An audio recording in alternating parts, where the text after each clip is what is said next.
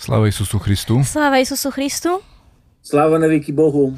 Takže, milí naši diváci, posluchači a sledovatelia, vítam vás pri osemdesiatom siedmom pokračovaní podcastu s názvom Život v našej cerkvi. Naším dnešným hostom je otec, docent, doktor teológie Václav Ježek Pieždy, ktorý je pedagógom na Pravoslavnej bohosloveckej fakulte v Prešove a zároveň je pravoslavným duchovným v meste Příbram pri Prahe. Takže vítam ťa, oče Václav. Děkuji za účast. Je to pro mě vždycky čest, abych mohl něco mluvit tady na pořadu otce Pružinského, otce Štefana. Uh, uh, dobre, takže uh, vítaj, som rád, že si prijal naše pozvanie. No a dnes sa budeme rozprávať na tému uh, život v Byzancii z uh, najrôznejších pohľadov. Takže uh, úplne na začiatok by som sa chcel ťa, oče Václav, opýtať na také uh, pojmy, aby sme rozumeli uh, všetci a každý z divákov, o čom dnes ideme rozprávať. Uh, tak keby si mohol na začiatok vysvetliť, čo je to Byzancia, čo je to byzantológia a byzantská ríša. Aby sme vedeli, kde no, sme. Jasný. No, e, tak to je samozrejme těžká otázka v tom smyslu, že vlastně v podstatě znamená, že by se museli hodně e, dlouho času věnovat tomu, vysvětlovat nějaký ty specifika e, o ty byzantológii. Já řeknu takových pár jako momentů. Tak v první řadě je třeba si uvědomit jednu věc, že Byzantince by urazilo v jejich době, kdyby je někdo nazval Byzantince, protože se považovali vždycky jako Římany. Jako. Oni se považovali jako pokračitel římské říše. I církevní historici, kteří psali Byzanci, v podstatě vždycky se vnímali jakoby součástí duchovního dědictví římské říše. A i to křesťanství, které vlastně v podstatě v tom Byzanci dominovalo, tak vlastně vždycky bylo chápáno jako by výsledkem boží prozřetelnosti, která souvisela právě s římskou říší. A když se podíváte na raný církevní historik, jako byl Eusebius Cezarejský, tak v podstatě Eusebius byl jeden z těch prvních autorů, který tvrdil, že římská říše ve své velikosti, ve svým prostě politickým dosahu, nějakým vojenským dosahu, že to byl vlastně výsledek boží prozřetelnosti, který pomohl křesťanství, aby se rozšířilo do celého světa. Takže to je první, co si uvědomíte. A druhý problém s tím je ten, že e, já moc taky nemám rád slovo Byzanc, ne kvůli tomu, že je špatný nebo podobně, ale bohužel e, v devatenáctém, sedmnáctém nebo osmnáctém i, i, i trochu dřív století v Evropě vznikla taková jakási kulturní, kulturní názor vznikl na, na Byzant, který vnímal jako nějakou, dá se říct, zpátečnickou říši, která nebyla kulturní, která byla, dá se říct, jakýmsi přivěškem římské říše. A vlastně to, to vzbudilo takový bohužel ideologický dojem, který se dostal do literatury jak sekundární do primární, než se byzantologie začala rozvíjet v dvacátém století, kdy vlastně v podstatě vznikly předsudky, které, jakmile někdy řeknete slovo Byzanc, tak e, okamžitě z toho vznikly nějaké problémy, což já naprosto nechápu proč, protože je to vlastně nedostatečné vzdělání Evropanů v podstatě, protože jak studentům vykládám stále a znovu a znovu, je to, je to, že renesance evropská, to není produktem západní Evropy, ani renesance není produktem Itálie, ale renesance je přímým důsledkem emigrace byzantské kultury na západ. Takže středověký středověké chápání člověka, jeho význam a vůbec dá se říct taky jakýkoliv kulturní renesanci, edukativní myšlení, Aristoteles i západní filozofické proudy, které byly postaveny na řecké filozofii, to je všechno produktem Byzance. A vlastně v podstatě, já si vzpomínám ještě za komunistů, když jsem chodil do školy, tak ani tehdy si to nikdo neuvědomil a vlastně ta Byzance vůbec nechápali ty souvislosti. Naštěstí pro byzantologii a pro byzantské dějiny a kultury je to, že v dvacátém století se to naprosto obrátilo na tři sta šedesát stupňů a, a vlastně dá se říct, že to množství badatelů, který teď jsou a který se zabývají byzantologií, je tak velký, že je to obrovský obor sám o sobě, který vlastně v podstatě už nikdo nemá pochyb a jenom snad úplně nezdělený člověk by nepochopil, že jak ta Byzanc vlastně skutečně, co znamená pro evropskou civilizaci, nejen pro ní samozřejmě, ale jako soběstačná, dá se říct jedinečná říše s jedinečným kulturním bohatstvím. Takže to je takový jakoby úvod jenom k tomu. Samozřejmě problém je, že přetrvávající je to, že, abych jenom řekl, jo, že třeba jeden z těch důvodů, co dneska má pejorativní, dá se říct, konotace ta Byzancie jenom kvůli tomu, že, což já taky naprosto se mi ježí vždycky vlasy na hlavě, když to slyším, že někdo tvrdí stále, že Byzanc pro, pro, proklamoval nějaký cezaropapismus, že je vlastně spojení státu a církve, jako, což je úplný holý nesmysl, protože v podstatě, když se podíváme na ty dějiny Evropy, tak zjistíme, že vlastně cezaropapismus, spojení státu a církve je víc přítomen v západní Evropě než v Byzantské říše, jako mm-hmm. důsledky. Takže to jsou jedny z těch důvodů, proč třeba se, někdo se na to dívá stále špatně. A samozřejmě druhý, nebo taky metodologický problém z Byzancie je ten, že mluvíme o říši, která, když započítám i ty i dějiny, která souvisí s Římem, tak vlastně mluvíme o nějakým kulturním orbitu, o nějakým kontextu, který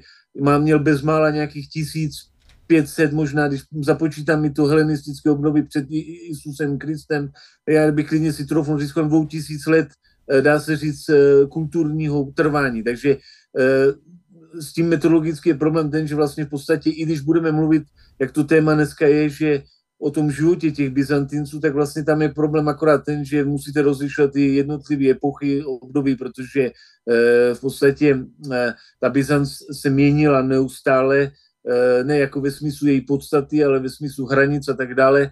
A to ovlivnilo kulturu a s tím souvisí samozřejmě takový ještě poslední věc s úvodem, a to je to, že dá se říct, že od toho sedmého století našeho letopočtu Byzanc v podstatě je trošku jiná, než byla dřív, protože dříve vlastně víceméně zahrnula multikulturní centra, já nevím, Sýrie, Egypta současného a tak dále, když to od sedmého století, jak ztratila tyto území díky islámským nájezdům a po období císaře Heraklia, tak vlastně v podstatě už byla dominovaná výloženě řeckou kulturou, takže to je trošku jakoby, i když samozřejmě to neznamená řecká kultura, že jazyk byl řecký jenom všude, ale musíme říct, že ten taky multikulturní povaha, ta multikulturní povaha Byzance se změnila od toho sedmého století dál, takže mluvíme o těchto věcech, musíme skutečně dbát na to, že ty období se měnily a je velice těžké říct, že toto charakterizuje byzantskou kulturu, protože uh, ty období se měnily a opravdu ty podmínky taky, takže to je jen taký... Dobre, ešte jedna taká podotázka k tým,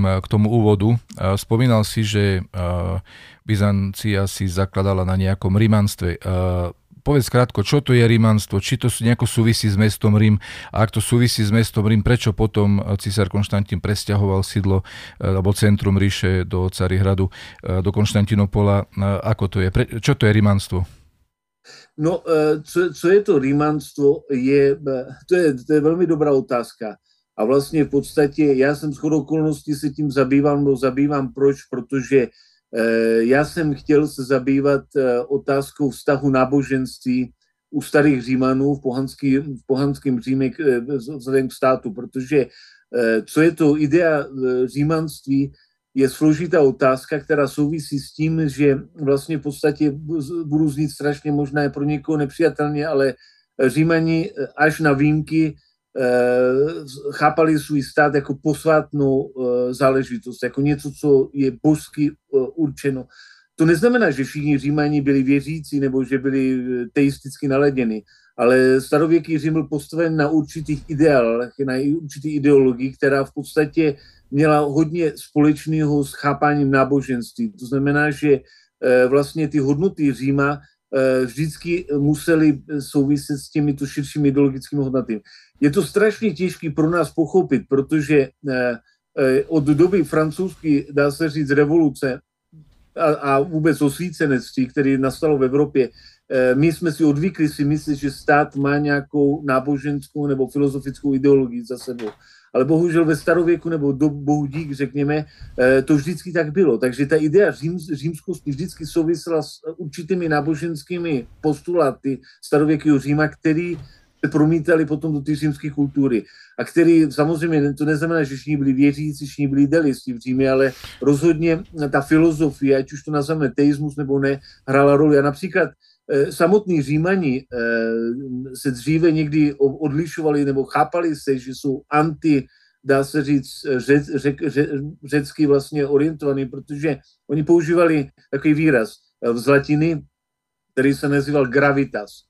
To znamená, gravitas znamená, angličtina z toho převzala slovo gravity, to znamená solidnosť, vážnosť. Jo? Takže Římani se chápali ako morálne silný a, a dá se říct e, racionálne myslící národ. Kdežto to kontrastovali třeba s řeckým, řeckou kulturou, kterou nazývali levitas, to znamená, to je slovo levita, znamená lehkomyslnosť. To znamená, že v počátcích svých dejinách Římané se kontrastovali s řeckou helenistickou kulturou a Řeky nazývali trošku, řekněme, možná trošku z patra, jakoby národ a kultura, která je lehkomyslná oproti římské solidnosti a vážnosti a morálce.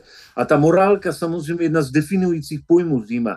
A když se potom podíváte, tak právě to byl důvod, proč třeba Dioklecian a právě období Konstantina Velkého a takzvané období tetrarchie, to byla věc, která non-stop tížila Římany. Máme morálku, máme morálku v státě, máme morálku ve společnosti a tak dále.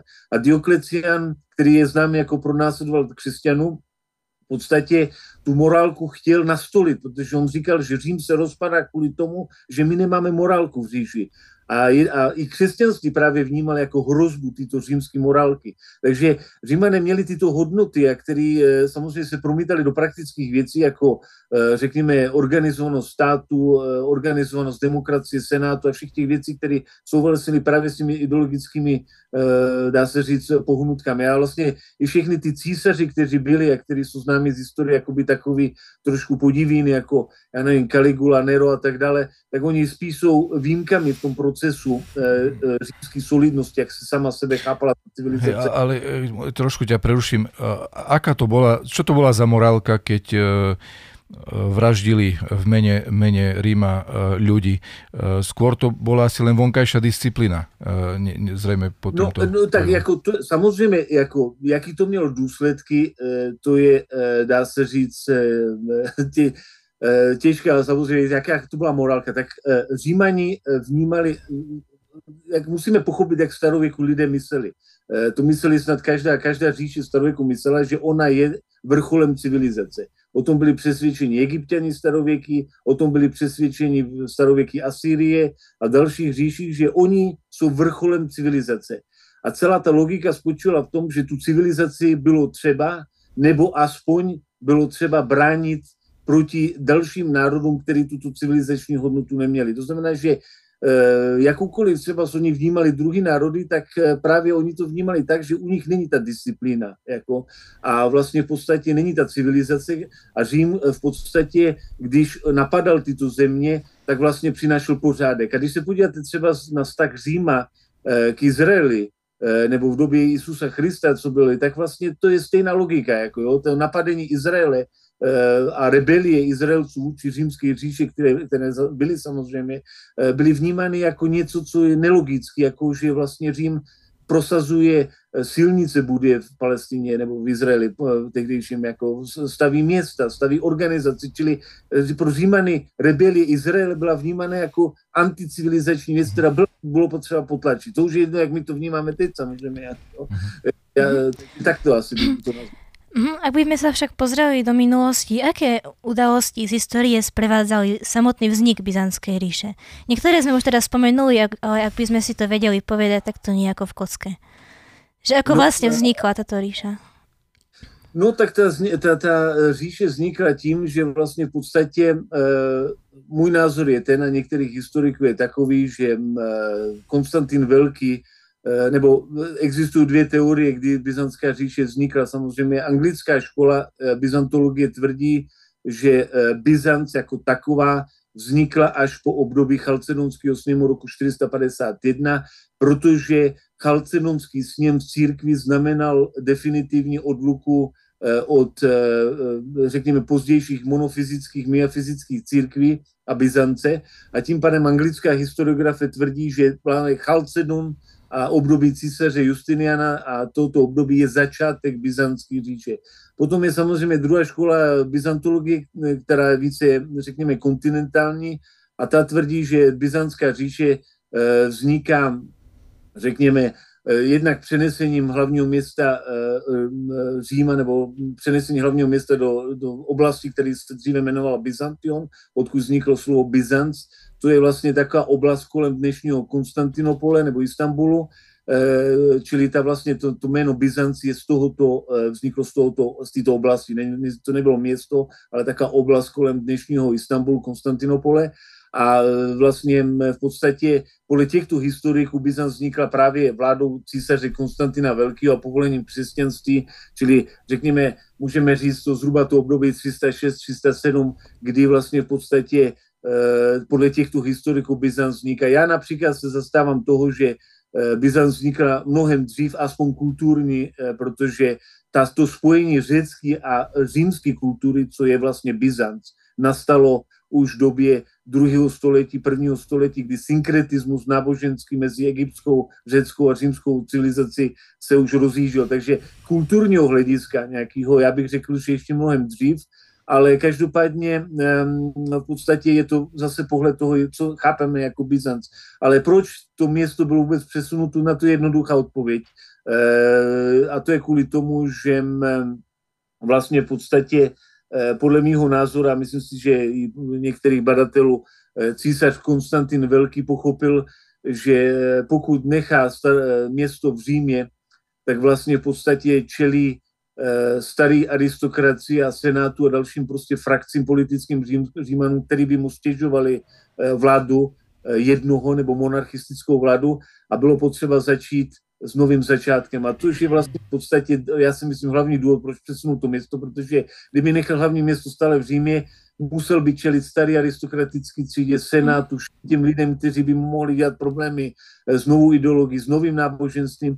A toto není samozřejmě výjimka v historii, protože když se podíváte na starověký Egypt, tak vlastně v podstatě za císe nebo za faraona Akhenatona došlo úplně k stejné mentalitě, kdy prostě faraon se rozhodl se zbavit egyptských kněž, kněžský kasty, která mu prostě dělal problémy v jeho vlastním politické ideologii a řekl, já teď postavím nové město na poušti a prostě nebudu se dál bavit s těmito starýma strukturama. A já si myslím si, že to byl ten důvod, nebyl to praktický důvod samozřejmě, protože to nemá nějaký velký smysl, aspoň z mýho pohledu. No samozřejmě zase můžeme argumentovat, že ano, že chtěl být blíž východu a tak dále, ale já si myslím, že skutečný důvod možná byl spíš teď z toho důvodu, co jsem teď uvedl.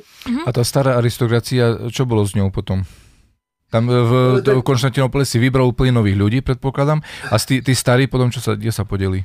Tak tam, tam je taková situácia, že tí starí pokračovali samozrejme dál, ale musíte pochopiť jednu vec, že senát a ty struktury římsky dál fungovaly v byzantské říše. Oni byli přesunuti do, do, do Byzance, do, pardon, do Konstantinopole, tam byli přesunuti a fungovali dál, ale samozřejmě Konstantin jako schopný vládce potřeboval odstranit všechny ty lidi, který prostě v podstatě mohl dosadit kohokoliv do nových funkcí, vznikla nová, nová kultura a tak dále, čili to přesně ty jména, tady ty specifika jsou velmi komplikované, ale rozhodně ty struktury, které přesunul, byly takové, které jemu se hodily do toho. A když se podíváte dobře na jednu, jednu velmi zajímavou věc, akorát jsem to nedávno četl z jiných souvislostí, kde Eusebius Cezarejský vzpomíná, co řekl Konstantin v jedné ze svých řečí, když zakládal Konstantinopol, nebo respektive povolal křesťanství, aby byl přesný, tak on řekl, že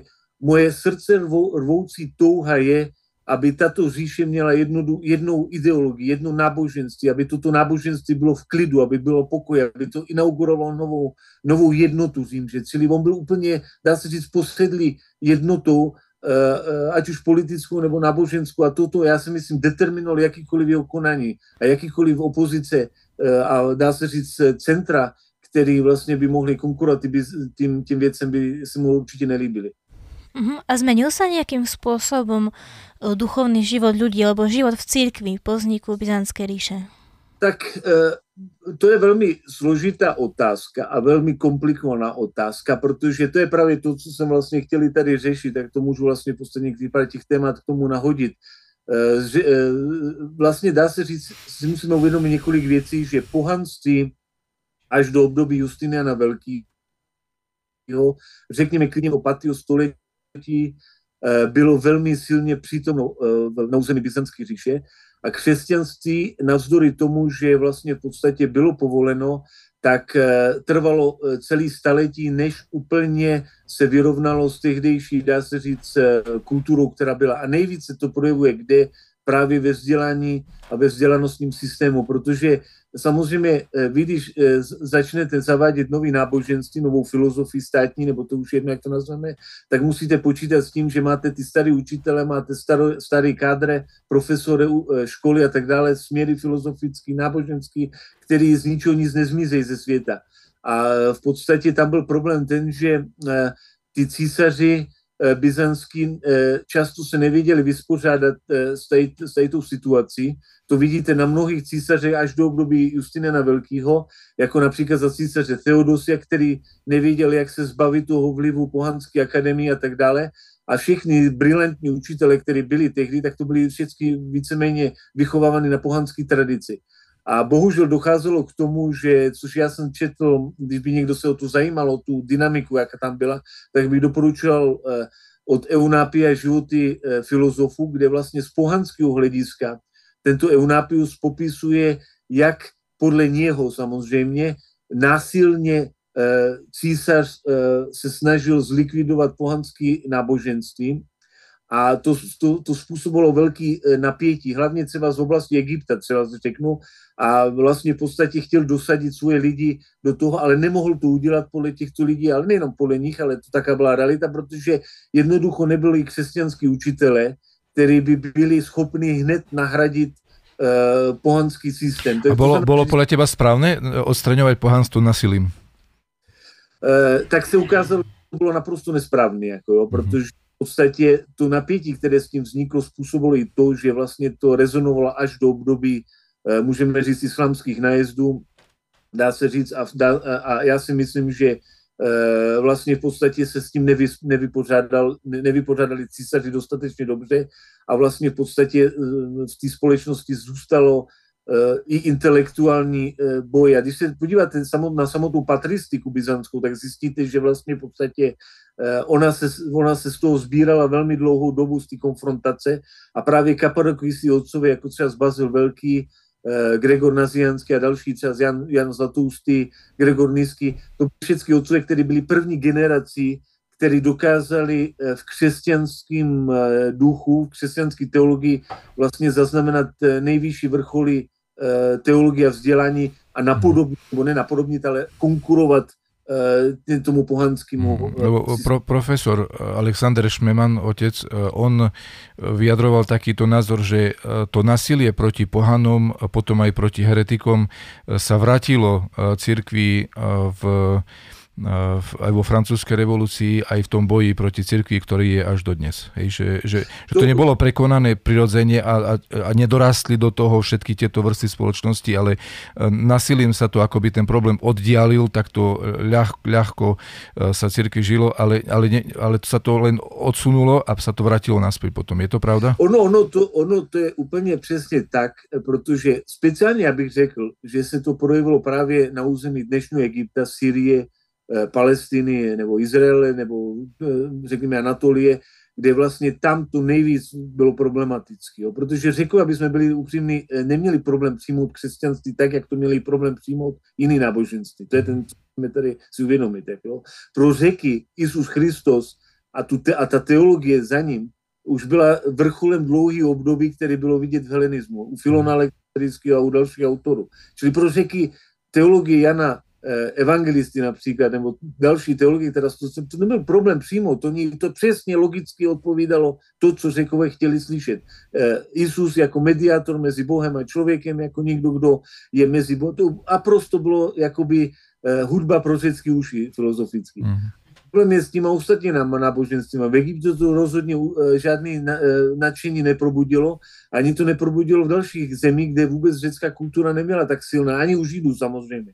No a tam, když došlo k tomu násilí, tak pokud to násilí se stalo v Řecku, tak to nebyl problém, ale pokud to násilí se stalo na těchto územích, tak to bylo horší, protože Egypťani nebyli na toto připraveni, oni byli zvyklí na e, náboženský smorgasbord e, a dá se říct, že teď najednou prostě tlačit.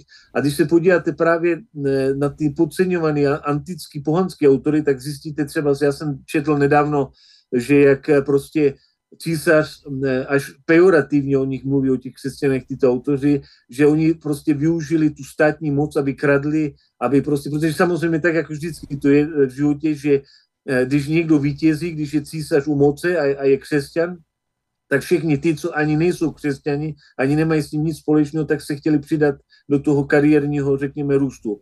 A tam právě oni popisují, že císař přišel z vojáky, kteří vůbec nebyli křesťani, no nominálně se tvářili jako křesťany a začali rabovat pohanské chrámy v Egyptě, kradli koberce, kradli, kradli svícny, e, znásilňovali ženy, kradli víno a řekli, že a po od té doby řekli, že ty, co mají na sobě černý e, podrasník, což tehdy se už nosilo taky, takže jsou ty, že to je ten symbol toho zla, který císař nám tady nutí. Takže to bylo, to bylo naprosto katastrofální v některých segmentech a v podstatě, ale i, mělo to i dopad na to vzdělání, protože právě e, to vzdělání e, bylo nabízeno těmi pohanskými autory. A samozřejmě i když si vzpomeneme na období císaře Juliana apostaty, tak samozřejmě to je další příklad toho, že to křesťanství nezvítězilo tak lehce a byli císaři jako Julian, který byl pokřtěný jako křesťan, který chtěli reversovat nebo odvrátit to křesťanství a vrátit ho úplně k tomuto. A když se právě podíváme na to vzdělání, tak mě to, já jsem to chtěl trošku o tom říct i to, že mě to fascinuje, to vzdělání v Byzanci, je to jedno z těch témat, co se zabývám celý život v podstatě.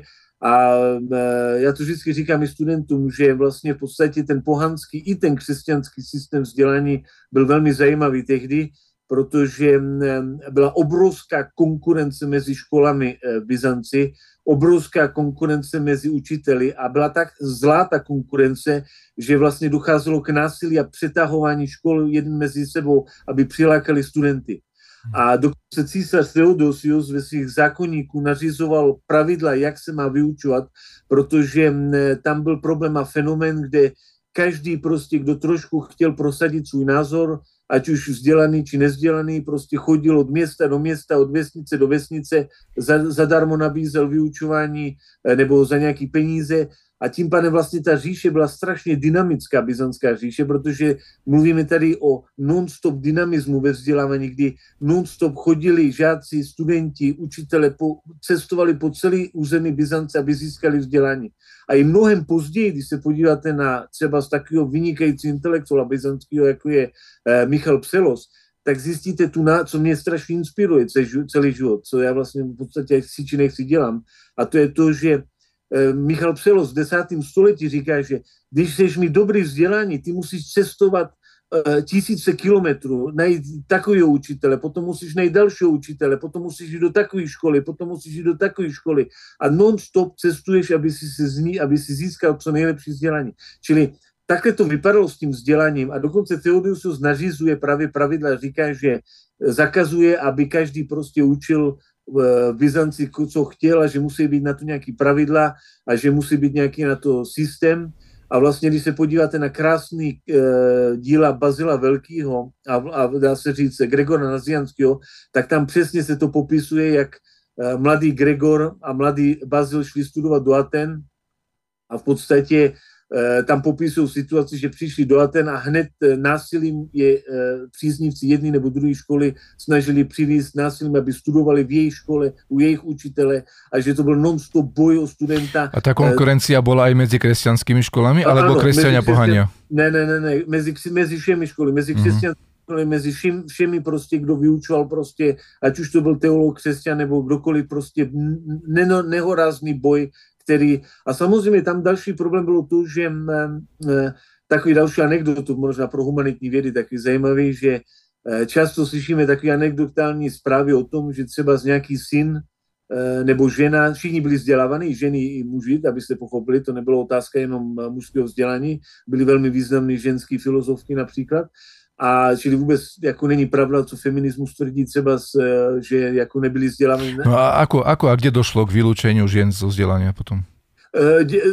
Tak Byzanci nedošlo nikdy k vyloučení žen ze vzdělání. Oni byli vzdělávaní vždycky. Tam jenom šlo o to vyšší vzdělávání kde vlastně šlo to o kariéru, jakou člověk chtěl mít. Když chtěl být právníkem na císařském dvoře třeba, příklad, nebo pracovat v administrativě, tam nešlo o to, že ženy byly vylučovány z toho vzdělávací proces, ale šlo o to, že císařská administrativa preferovala určité skupiny mužů třeba, jo, protože tam šlo o to, že prostě jednoducho žena se tam nehodila. A to ne, zase to nešlo o diskriminaci vůči ženám, protože třeba administrativa preferoval eunuchy třeba z paláce a tak dále. Čili tam vůbec nešlo o to, o gender ve smyslu vzdělávání, ale o to, kde se kdo uplatnil. Jako. A samozřejmě, pokud jste teologem a jste s kňazem nebo biskupem, tak samozřejmě asi žena nebude aspirovat do těchto forem vzdělávání vyššího ranku. Jo. Ale to vzdělání... A právě, že výborně, že jste to vzpomněli, protože to jsem právě chtěl říct, co mě naprosto...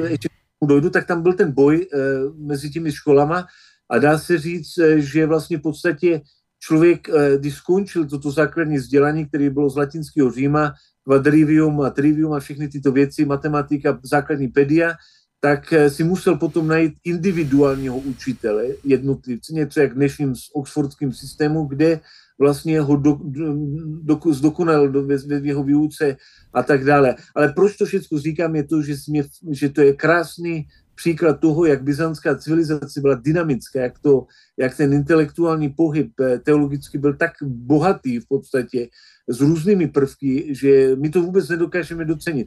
Ale když se ještě vrátím k tomu vzdělání, tak právě to je velmi dobře, že si na to vzpomínám ještě z jiných souvislostí, že právě jsem chtěl to říct i právě v tom podcastu, že když jsem četl, kdyby někdo měl zájem se podívat na Michala Psela, to je ten autor, co jsem vzpomínal, tak on napsal encomium na svoji matku, to znamená oslavnou řeč na svoji maminku, řekněme takto. A právě v té řeči on vystihuje to, co bylo dominantní v Byzanci, že žena, matka, byla zodpovědná za vzdělávání dětí. Jo. A Pselos, který byl jeden z nejvzdělanějších jedinců v historii Byzance, říká doslova, já vděčím svojí matce, svojí mámě, která dohlídla na to, že jsem se stal, čím jsem. Muži se nestarali o vzdělání v rodině. To bolo ženy, ktoré museli zaistiť, aby jej... No počkaj, ale v, v Izraeli to bolo skôr na mužoch kladená táto úloha vzdelávať rodinu. A prečo v Byzancii to bolo inak? V, v, v, v Byzancii to bolo inak. No to je zase ťažká otázka, ale v Byzancii sa úloha rozdielala tak, že což vlastne v moderním ženským kultúre, mentalite stále, že vlastne jednotka Byzance bola ikos, což je dům samozrejme, rodina.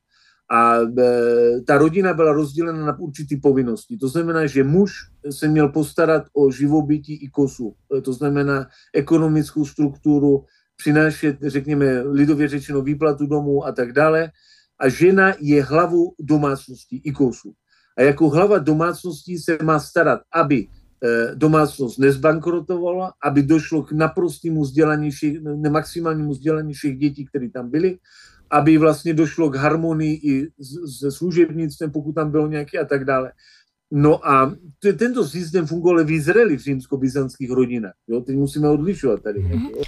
A však rozprávame iba o živote ľudí v takých vyšších spoločenských vrstvách, alebo aj tí úplne najchudobnejší mali možnosť vzdelávať sa, žiť takto, ako spomínate? I, i, byli, I byli nejchudobnejší. Každý v podstate absolvoval uh, víceméně základní školu, co by sme mohli nazvať. To znamená gramatiku, řekněme to, jak bychom to mohli česky nazvat, no anglický výraz grammar school je na to nejlepší, ale řekněme něco jako základní školu, kde by se de, de, každá vesnice nabízela základy psaní a toto.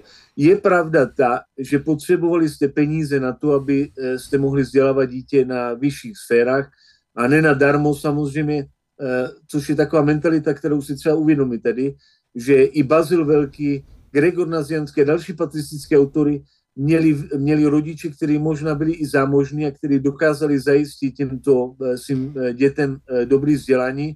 A bohužel je pravda i ta, samozřejmě, že to, ty peníze hrály roli v tom, jak jste se mohli vzdělat nebo ne toto. Ale už tehdy byli, toto nezapomněl jsem chtěl říct, už tehdy byli taky komicky, řekněme, případy, co dneska jsou úplně stejný, protože uh, já jsem četl Gregora Nazianského a ten psal uh, pohřební řeč na svého bratra Cezária, který zemřel, a Gregor Nazianský mu říká, že ty si studoval svoje vzdělání, aby si to dotáhl daleko v císařské kariéře. Jo? To znamená, ty si mohl být vynikající doktor, ty si mohl být vynikající kariéru, ale všecko si to odhodil, protože si se chtěl stát křesťanským, dá se říct, léčitelem, nebo věnovat se prostě, řekněme, nějakým křesťanským proudům, teologiím a tak dále. A potom jsem tam četl krásný takový komik, kdy třeba i nějaký otec říká, utekl mi syn, aby studoval filozofii, nebo teologii, řekněme. A on mu píše dopis a říká, už nejsi můj syn, protože já jsem ti dal všechny svoje úspory a peníze, aby ty si se stal hodnotným, aby si si udělal pěknou kariéru ve světské sféře, aby si se stal nějaký administrátor, právník nebo něco a ty si všechny ty peníze rozhodil na humanitní vzdělání a stal si se filozofem. Nechci už o tobě slyšet. No a ten potom mu píše dopis a říká mu, že oče, ale jde o to, že to jsou hlubší věci a prostě mu vysvětluje a potom můj otec říká, no víš, jako je, teď jsem přesvědčený, že ta tvoje filozofie není, nebo teologie až tak špatná. Takže všechny ty, ty stejné problémy, co řešíme dneska, kdy někdo se rozhodne pro teologii, pro křesťanskou vzdělání a je vždycky odsuzovan společnosti, ať už přímo či nepřímo, že je nějaký blázen nebo kariér, to je přesně to, co se dělo v Byzanci třetím, čtvrtým, pátým století, opakuje se to dneska a vlastně ty stejné výzvy, stejné problémy se vzdělání byly tehdy. Ale když se vrátím k tomu vzdělání, samozřejmě a k tomu Izraeli, tak ten systém Římani a Byzantinci zavedli stejný na území Palestiny a zrovna teď okolností jsem byl v Izraeli na jednom místě, kde vlastně byla římská posádka, přítomná vojenská byzantská posádka. A vlastně to městečko si postavili přesně podle modelů, které byly zaužity v římské kultuře, to znamená přesně to, co e, očekáváme, ikos, e, dá se říct, m, m, jak se jmenuje, no, m, český výraz, no, e, tam, kde jsou ubytovány kasárny e, vojáci e, a tady to všechno tam bylo. A samozřejmě, e, to trošku samozřejmě e, i otec Štefan má pravdu, kontrastoval s tím semickým, řekněme, v uvozovkách chápaním mužské role, což je trošku jiný. Jo? E, ale zase jsme dávali pozor.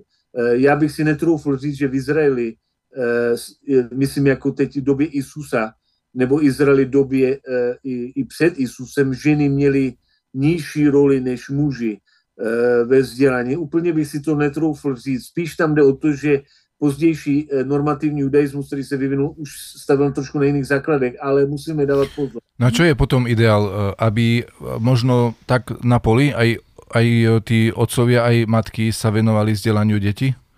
Jo, myslíš, ako v dnešnej dobe? Nebo... No v dnešnej dobe, hej, keď vezmeme teraz, že niekde dominovali ženy v tomto smere, niekde muži, čo je ideál podľa teba? Uh... Tak to je zase složitá otázka, protože já, já to řeknu ze světského pohledu. V českých zemích, já nevím teď, jak je na tom slovenskou statistika, ale v českých zemích je velká rozvodovost, kdy vlastně v podstatě děti jsou vychovávány často sami jedním rodičem, to znamená matkou nebo mužem. Bohužel je taková situace, tu rozpad rodiny katastrofální a pokud ta rodina je, tak vlastně...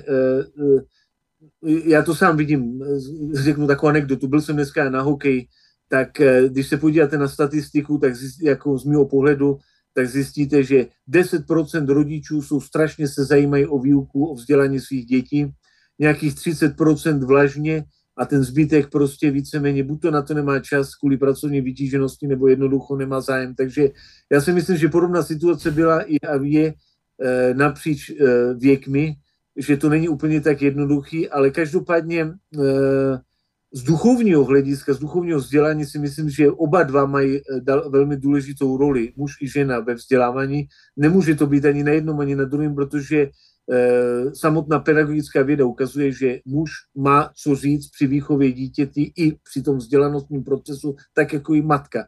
No a bohužel, ale při té při té rozvodovosti a rozpadu rodin jedno nebo druhý muž nebo žena musí přebírat roli vzdělavatele, který prostě není možný úplně realisticky asi naplnit v tom nějakým tomto smyslu. Ano, robí, čo môže. Ak zostal jeden, čo už mu zostáva, len musí to ťahať. No, no. Hej, a mňa by zajímala taká možno humorná otázka, že ako si na to potom prišiel na tom hokeji? Hej, lebo si... Tom... že, ja, že, ja, že ja toľko som... a toľko percent sa venuje, uh, venuje vzdelaniu, toľko sa nevenuje. Asi, asi to nejako spolu s hokejom, tak ako to s tým hokejom ja súvisí? Hokej, ja som to spolu s hokejem komicky proto, pretože môj syn chodí na hokej. Uh-huh. Uh, a my s otcem Petrem Savčákem sme prišli na to, ktorý jeho syn taky chodí na hokej. Ano. Je to prokletí do určitý míry, ne, si tam srandu. Uh-huh. No, protože je to, je to, je to vytížený, vytížený čas katastrofálně, ale proč jsem na to přišel, protože vidím tu chování těch rodičů a třeba deset procent těch maminek se mnou mluví a říká, jej, tak ještě jeden trénink musím ho nadspat, ještě tam, ještě vlastně jednu věc musím ho dát, ještě možná na fotbal ho dát a možná ještě soukromý lekce pro bruslení a ještě možná soukromá lekce nějakého výborného hokejisty, čili úplně finančně i dá se říct, časově se vyčerpá člověk, že padne rovnou na zem, aby to, to děcko byl tím hokejistou. Jako. Mm. Potom dalších dvacet procent přijde a řekne, že no tak já, já nemám čas na tyto všechny věci, to stačí, aby se jenom trošku naučil, ten hokej není podstatný, dál, aby se to rozvíjelo mm. a ho, jo. A ten další prostě už na to úplně kašle, eh, možná, že dá se říct, ze společenského statusu, hlediska nebo nějakých jiných pohnutek dali to děcko na ten hokej, ale po nějaký době třeba odpadnou a tak dále. Jako. No počkaj, ale mne nedá teraz sa te neopýtať, že čo je podľa teba dôvodom tej rozvodovosti? Prečo rodina nefunguje v Čechách, prečo nefunguje už aj viac menej na Slovensku, všade na svete, okrem, neviem, nejakého, nejakých exotických krajín? Prečo u nás to tu na, takto dopadlo? To je velice, no, tak to je velice složitá zase otázka. Tam těch příčin je, je mnoho, dá se říct. Já bych, abych pravdu řekl, já mám zkreslené myšlení na tomto, protože já jsem byl celý život, jsem se kamarádil, hlavně když jsem žil v cizině i potom s lidmi, kteří byli z jihu. To znamená, že hlavně celý život mě doprovázeli Řekové, celý život mě doprovázeli Italové, a Araby a já nevím, prostě vše, semický národy, Židí, dokonce všechno. A já jsem byl vychovaný, že oni byli od malička vedeni k tomu, že rodina je na prvním místě, mm-hmm. že vlastně v podstatě, já vám řeknu příklad, když jsem žil v Austrálii, tak to byl strašný kontrast. Jo? Já jsem byl dítě českých emigrantů, nebo řekněme takto, a celá ta česká emigrace, která v šedesátém osmém roce emigrovala do Austrálie, tak byla totálně postižena tu, řekněme, trošku chaotickou dobu těch šedesátých let, kde všechno bylo volné, rodiny nepřestaly fungovat, sexuální vztahy byly volné, všechno prostě se rozpadalo v šedesátých letech. A oni přišli do té Austrálie a teď nebyli zvyklí, že se mají starat o rodinu, protože všichni žili individualisticky už za komunismu, protože také to bylo v šedesátých letech tady. A najednou nemohli žasli, já to znám sám, protože jsme se, i ty Češi, co byli emigranti, se setkávali s těmi Jižany a ty najednou nechápali. Najednou Řekové jim řekli, já se musím postarat o svých děti, musím jim koupit dům, musím jim zaplatit soukromé školy, musím jim zaplatit vzdělání.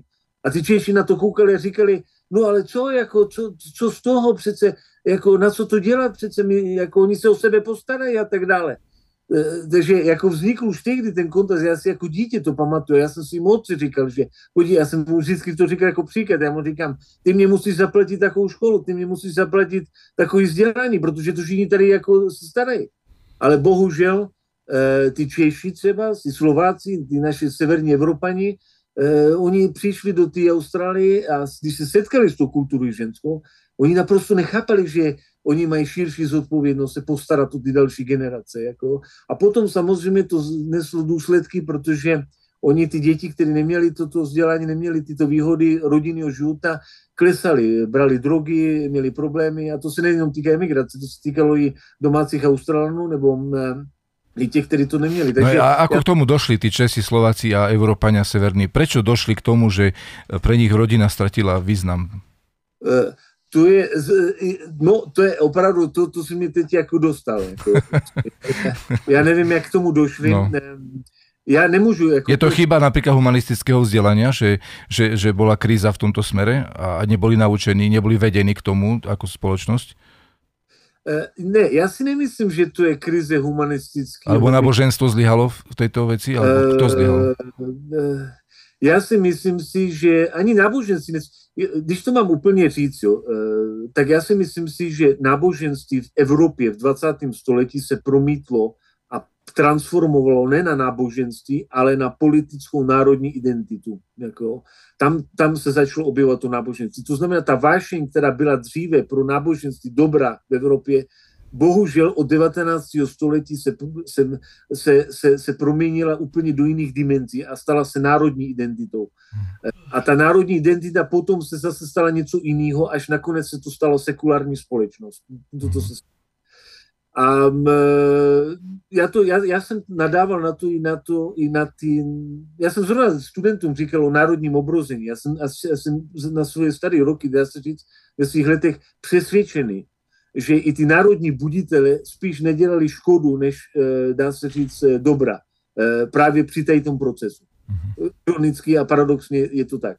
Protože v podstate, co oni prosazovali, bylo to, že oni chtěli popsat ty hodnoty, co národ nebo náboženství tady mělo, ale v tom stejném procesu, jak to dělali, tak vlastně ho zničili, protože se snažili ho kontrolovat, centralizovat, e, usměrňovat, uniformovat, což vlastně se snažili tím pádem zachovat tu kulturu a vlastně ji zničili tím pádem. Jako jo. Protože to je vidět i na e, dialektech jazykových a na ty centralizaci náboženského směru. Všechno e, se proměnilo a podstatně se... A teď vlastně, ale toto chci říct, že aby jsme, si, aby jsme nebyli e, dělat nějakou chybu e, v myšlení, že vlastně to náboženství, které zaniklo v Evropě, tak je tady přítomno, akorát já, já to nazývám sekulární humanismus, to je takový jakýsi proud, kde vlastně nikdo neví, jaká, jaký jsou hodnoty, ale všichni o nich mluví v podstatě, jako, jo? Asi tak bych to nazval. Takže to nedá, nedá se říct úplně, že tu náboženství zmizelo, nebo že tady došlo k nějakému e, zániku teismu, ale spíš jde o to, že se to proměnilo v něco, co má nějakou etiku bez etiky. To znamená, je to nějaká etika, která není definovaná, je globalizační. E, dneska je pravda to, zítra je pravda něco jiného, e, každý se na to odvolává, ale tu náboženství těch lidech je ta vášeň a bojovat, to vidíme i na těch různých věcech, že prostě ta vášeň zůstala, jako, ale už není náboženská, už není dobrá, už není prostě křesťanská, řekněme takto. Ale když se ta rodina rozpadla právě v Evropě a jinde ne, je úplně, není tak jednoduchý na to odpovědět úplně tak spatra. Já bych musel o tom přemýšlet, jaký byly tam proudy, proč zrovna možná, že technickým vývojem, kulturou, miliony věcí tam mohly ještě hrát roli, kromě těch standardních pochodů. Jako, ale je faktem je takový, že je to velký kontrast, protože to znamená i omezené možnosti pro Evropany, hlavně sever, severoevropany, aby soutěžili v globálním světě, protože všechny civilizace kolem nás, nejenom teď myslím Blízký východ, ale i Čína, jako příklad řeknu, v Číně rodina je na prvním místě, i vzdělání, v Číně je základ rodina. A rodiny příslušníci se budou, se budou obětovat do poslední kapky krve, aby zachránili rodinu. A to civilizace, s kterou my musíme potom konkurovat. A pokud my se tady rozpadneme, bude to mít důsledky na vzdělání, na tu civilizaci, o které mluvíme, protože potom možná ani to vzdělání zanikne, nebude mít smysl v tomto smyslu. Uh-huh. Ja by som sa ešte o čo opýtala, či vieme nejakým spôsobom porovnať, či sa ľuďom v Byzancii možno jednoduchšie alebo zložitejšie žil duchovný život. Taký život bežného človeka, ak teda, ak sa rozprávame no. o bežnom človeku. Tak zase, to je zase kontrast velký s dnešní dobou, protože já si troufnu říct, že, a to říkám jako zase deformovaný archeolog, jsem trošku s tou profesí postižen v tom smyslu, že já jako archeolog, který jsem, jsem studoval archeologii, nejsem jenom archeolog, ale studoval jsem archeologii. A když jsem studoval archeologii, tak jsem zjistil jednu věc, což mě přivedlo k teologii. A to je to, že všechno, co jsme dělali v archeologii, to bylo něco spojené s náboženstvím. Nebyl jediný artefakt, nebyl jediná věc v civilizaci, co nebyla spojena s náboženstvím. A to souvisí s tím, že ve starověku, v římské říši, v Byzanci, ještě řekněme, nebylo možné žít mimo náboženství. To prostě neexistovalo. Ať už to byl pohan, křesťan, to jedno jakého vyznání, náboženství bylo dennodenně přítomné. Všechno souviselo s náboženským životem. A já vám řeknu takový příklad, že já když jsem sloužil na Kypru pět let, tak tam jsem pochopil, jak se to proměnilo do toho křesťanské dimenze, protože já jsem sloužil v jedné vesnici, kde otec Štefan taky jednou i navštívil. A když se podíváte na ty trebníky, které byly dříve a na tu kulturu ty vesnice, tak všechno se dělo s náboženským kalendářem. To znamená sadili jste stromy, když, když, to, když, když, to, když to vám povolila církev s modlitbou, pěstovali jste víno s modlitbou, chodili jste s oslem s modlitbou, stávali jste s modlitbou, všechno jste řešili z náboženského hlediska. A toto není jenom křesťanství, toto bylo i dříve a v Byzanci to tak bylo. Kdy došlo, ale samozřejmě to byl i problém, když z, dvě, z, dvě, z dvou hledisek, problém byl to ten, že to znamenalo, že byly konflikty náboženské na běžném pořádku a já jsem říkal a často studentům říkám a věřícím říkám, že náboženský konflikt, pokud nevyústí v násilí nebo nějaký problém, je přirozenou součástí pedagogického vývoje každého křesťana. To je normální věc, že to k tomu dokázalo. Byzanci byli non-stop diskuze, non-stop boje, non-stop boje o pravdu, o pravoslaví a nevím, o všechno. A nikdy to nebylo něco, co někoho překvapilo. A podívejte i na moderní Řecko, na moderní současné Řecko, kde já jsem bydlel na Kypru, tak v kyperské mentalitě non-stop nějaký názorový výměny a teologie, to není nic špatného, nikdo se s tím nepohoršuje, protože to je fakt života.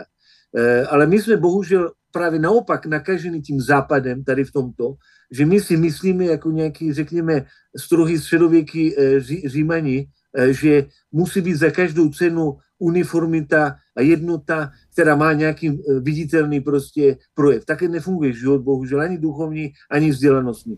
A pokud si to neuvědomí, tak vlastně v podstatě naopak, to je cizí myšlenka západní, která přišla do naší mentality v tomto smyslu. Je pravda i ta samozřejmě, že i náboženství se zneužilo v Byzanci. Já řeknu dva takové příklady. Nebyli všichni samozřejmě teisti, byli i Michal Pselos, který jsem vzpomínal, někdy si dělal srandu z některých věcí, které jako byly na hraně, ale někdo zneužíval náboženství. Kde se to projevilo, bylo v tom, že třeba v monastýrském životě, kdy v Byzanci byl takový fenomén od, řekněme, nějakého období, kdy, pozdního období, kdy lidi chtěli vydělávat na církvi a to dělali tím způsobem, že zakládali kláštery, které neplatili daně, které vlastně nefungovaly jako kláštery, ale jenom jako e, nějaké budovy, které nominálně byly kláštery, ale ve skutečnosti nebyl tam igumen, nebyli tam monasi a stát jim dával tím pádem daňový úlevy. A v pozdější Byzanci, což je právě s tím souvisí problém, se objevila taková třída, která se nazývá v řečtině dynaty, to znamená silní, nějaká aristokracie a ta vlastně začala postupně začít vlastnit veškerou půdu v Byzanci, to zase přeháním veškerou, ale velké množství půdy v Byzanci a začali utlačovat malorolníky, malí vlastníky půdy a to je důvod, proč Byzanc od toho jedenáctého století do patnáctého století se začala prostě oslabovat, protože bohužel tato silná vrstva majetníků půdy vlastně zničila tu střední i níz, nízkou třídu Byzance, z který byli vojáci potom samozřejmě v byzantské armádě a která vlastně v podstatě znamenala její zánik. Takže to a druhý aspekt toho všeho je samozřejmě ten, že ani v tom, i v tom monastýrském životě se vlastně situace rozvíjela postupně a musíme si uvědomit jednu věc, že od určitého období, kdy Byzanc byla oslabená, řekněme od toho jedenáctého století do patnáctého století, monastýry se staly centrem vzdělávání a kultury v Byzanci, protože jednoducho stát neměl peníze ani možnosti podporovat vzdělání v širším slova smyslu, ani ty projekty, které dříve byly. Ale toto ještě nezapomenu, tak dá se říct, samozřejmě si musíme ještě uvědomit jednu věc, jsem chtěl velmi zdůraznit, to je velmi zajímavý, že když se podíváte na období císaře Justiniana, tak ta vášnivost, dá se říct, náboženská i kulturní se promítala do různých frakcí, které bojovaly mezi sebou v Konstantinopoli, které byly velkou problémem pro byzantskou říši. Nazývali se zelení například jedna ta frakce. A já, já, proč to vám říkám, za chvíli to vysvětlím, protože dříve samozřejmě, jak víme, v Římě byly gladiátorské zápasy a na ty gladiátorské zápasy chodili lidi se zbavicích vášní. Pozorovali, jak se zabíjí lidi na těch gladiátorských zápasech a jinde, při těch arénech, a tam se vyburcovali s těmi svými vášněmi. Když přišlo křesťanství a zakázali si gladiatorské zápasy, tak místo toho se pořádali různé soutěži, třeba v koňských střeženích, různé závody typu olympijských her, ale nejenom mých a další. Ale tam se právě ta vášeň zase vyburcovávala, protože dá se říct, ty lidi sice neviděli vraždy, ale potřebovali se vyburcovat. Takže Konstantinopol byl non-stop rozdělen, třeba císař Justinian, kdy non-stop bojovali proti sobě dvě hlavní frakce, které se likvidovaly na ulicích. Bylo to velmi násilné, ohrožovalo to dokonce císaře často. A potom, co je právě, proč to říkám všechno, zajímavé je to, že tyto vášniví lidi, kteří předtím obhajovali jednoho gladiátora a potom později nějaký koňský střežení, proměnili svoji vášeň a začali se hádat o náboženských otázkách. Ale vůbec jim o to náboženství nešlo, ale šlo o to jenom, aby tu vášeň někde ukázali. To znamená, byli schopni se postavit za monofizity nebo já nevím, za jakýkoliv směr, jenom prostě, aby mohli ukázat, že bojují proti té druhé straně. Čili já jsem z toho vyvinul civilizační teorii, což možná nejsem sám samozřejmě, že ta vášeň se musí někde projevit a že i ta forma v Byzanci těch konfliktů nemusela být souvisela s tím, kdo byl co přesvědčen nebo teologicky zdatný, ale šlo o to prostě, že jenom z tvrdohlavosti, jenom abych byl proti někomu, tak jsem se postavil na nějakou stranu. A to je vidět i na monofizitismu a všech těch náboženských problémů, které tam byly. Mm-hmm. A čo vás oče, osobně najviac tak inšpiruje na Byzancii alebo nad, nad China? Z jej života alebo z cirkvi? Uh, no, to je, to je zase dobrá otázka. Já si myslím si, že co mě nad, na, nadchává, vlastně je to to, co bylo téma dnešní, dá se, dá se říct rozhovor, a to je to, že jedinečná kombinace vzdělání a duchovnosti. Toto mě nejvíc nadchývá. To znamená, že Byzanc byla jediná, byla jedinečná civilizace, ne jediná, ale jedinečná civilizace, která dokázala skloubit to, co je boží, s tím, co je kultura, co je vzdělání. To znamená jedinečná syntéza, která už nikdy nebyla nikde, protože, jak jsme teď právě mluvili, v Evropě se vzdělání oddělilo od teologie nebo od Boha, nebo zase naopak v jiných zemích Bůh se oddělil, od, nebo teologie se mohla oddělit sama, nebo to jedno, jak to nazveme, ale v Byzanci ta jednota a ten duchovní realismus, který s tím souvisí, je velice podnetný pro mňa osobne, ja si myslím, že je veľmi dôležitý. Boli Byzantinci spätí s chrámom, s chrámovou bohoslúžbou, mali radi chrámové bohoslúžby, slúžili sa veľa chrámovej bohoslúžby, alebo boli necirkevní? E, tak e, určite byli cirkevní, e, o tom není vôbec pochyb. A e, dá sa říct, že vlastne v podstate m, tomu zase narážíme na tu kontinuitu kultúrní, pretože když sa podívate na byzantský spievy, dejiny e, byzantských hymnografie, tak tá má jedinečnou historii ešte v období před přijetím křesťanstvím, v době pohanských chrámů. A vlastně, když se podíváte na tu mentalitu, estetiku pohanského chrámu a mentalitu, estetiku křesťanského chrámu, vidíte tam úplnou žízeň v tom obyvatelstvu po určitým, v určitý formě náboženského esteticismu a hymnografie, kde vlastně, co tím mám na mysli, je to, že vlastně ten chrám křesťanský dělal to, co pohanský chrám předtím, že jedinečným způsobem spojoval zemi a neby, nebe, jedinečným způsobem zasoval toho člověka do širšího kosmického kulturního kontextu, bez kterého nemohl Říman nebo Byzantinec žít, podle mého názoru. A statistiky samozřejmě nemáme, jak kdo chodil do chrámu, ale neexistuje iná alternativa podle mého názoru, než být přesvědčený o tom, z toho, co můžeme projektovat i z pozdějších období, že ať už křesťanství nebo pohanství nebo cokoliv bychom nazvali, tvořilo dominantní Uh, fakt každého života. To ste delali podľa náboženského cyklu, mm-hmm. nebo nejaký filozofický. Mm-hmm. Spomínal si, že takí statkári, bohači uh, utlačali chudobnejších. Dotkli sme sa vlastne otázky poľnohospodárstva, vidieka. Uh, chcel by som sa ťa opýtať takú, takúto vec. Uh, keď uh, bolo kresťanstvo dovolené v rímskej ríši alebo byzantskej ríši, uh, v podstate v štvrtom storočí údajne existovalo viac menej iba v mestách. Hej. Išlo o nejakých dvanásť percent obyvateľstva, ktoré bolo prevažne v mestách a tam sa šírilo kresťanstvo. V tom štvrtom storočí údajne ešte takmer vôbec nebol zasiahnutý vidiek. Neskôr sa kresťanstvo dostalo na vidiek, dokonca existuje aj také ponímanie, že vidiek sa stal v tomto smere akoby nosným, čo sa týka náboženského života a v mestách zase skôr vznikla taká sekularizácia. Čo si ty myslíš? majú mesta nejakú výhodu pred vidiekom, alebo vidiek má nejakú výhodu pred mestami v zmysle náboženskom. Lebo napríklad Nikodim Agiorita v jednej knihe píše, že kňazom, no v tomto v exhomologitariu o spovedi, píše, že duchovníci by mali byť zhovievavejší k ľuďom na vidieku, pretože oni tam nemajú veľmi podmienky pre duchovný život. Hej, taký to bol jeho pohľad na vec. Čo, čo si ty myslíš teraz? Hej, vidiek versus mesta. Čo je vhodné? Hodnejšie, čo bolo, čo je pre duchovný život? No, no zase, já bych to trošku upřesnil.